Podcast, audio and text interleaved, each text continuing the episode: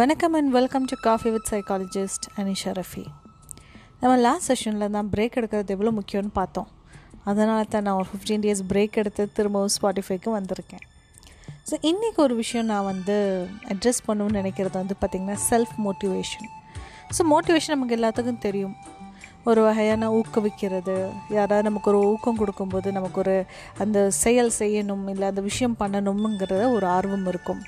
But self motivation நம்மளுக்குள்ளேயே இருக்கக்கூடிய ஒரு செல்ஃபான ஒரு உந்துதல் ஒரு நம்மளுக்கு நம்மளே கொடுக்கக்கூடிய ஒரு மோட்டிவேஷன் ஆக்சுவலி பார்த்திங்கன்னா நம்ம ஈஸியாக இன்னொருத்தவங்களுக்கு மோட்டிவேட் பண்ணிடுவோம் பட் நமக்கே கொடுக்கணுங்கும்போது பார்த்திங்கன்னா கொஞ்சம் சோம்பேறித்தனம் இருக்கலாம் இல்லை டயர்டாக இருக்கலாம்.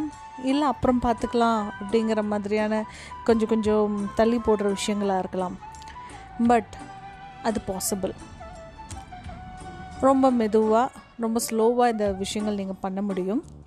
ஸோ ஒரு விஷயம் நீங்கள் பண்ணணும்னு நினைக்கிறீங்க அப்படின்னா ஃபர்ஸ்ட் ஆஃப் ஆல் தினமும் அதை பற்றி விஷுவலைஸ் பண்ண ஆரம்பிங்க. அதை பற்றின ஒரு கற்பனை பிக்சர் உங்களுக்குள்ளே நீங்கள் ஓட்டிகிட்டே இருங்க. ஸோ அந்த விஷயத்த டெய்லி நீங்கள் நினைக்கும் போது உங்கள் மனசும் உங்கள் உடம்பும் அதை விஷயத்தை செய்யறதுக்கு வந்து உங்களை ஊக்குவிக்கும். உங்கள் அட்ல உங்களை அட்லீஸ்ட் தூண்டியாவது விடும்.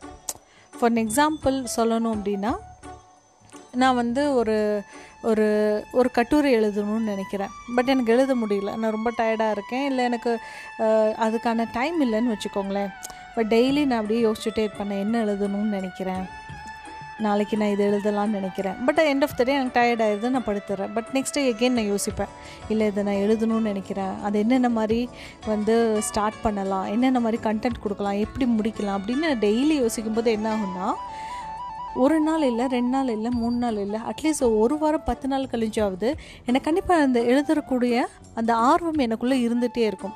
So every day visualize like what you want to do அது வந்து ரொம்ப முக்கியமான ஒரு செல்ஃப் மோட்டிவேஷனுக்கான ஒரு சின்ன tips hope that is make meeting to you and see you by next session coffee with psychologist Anisha Rafi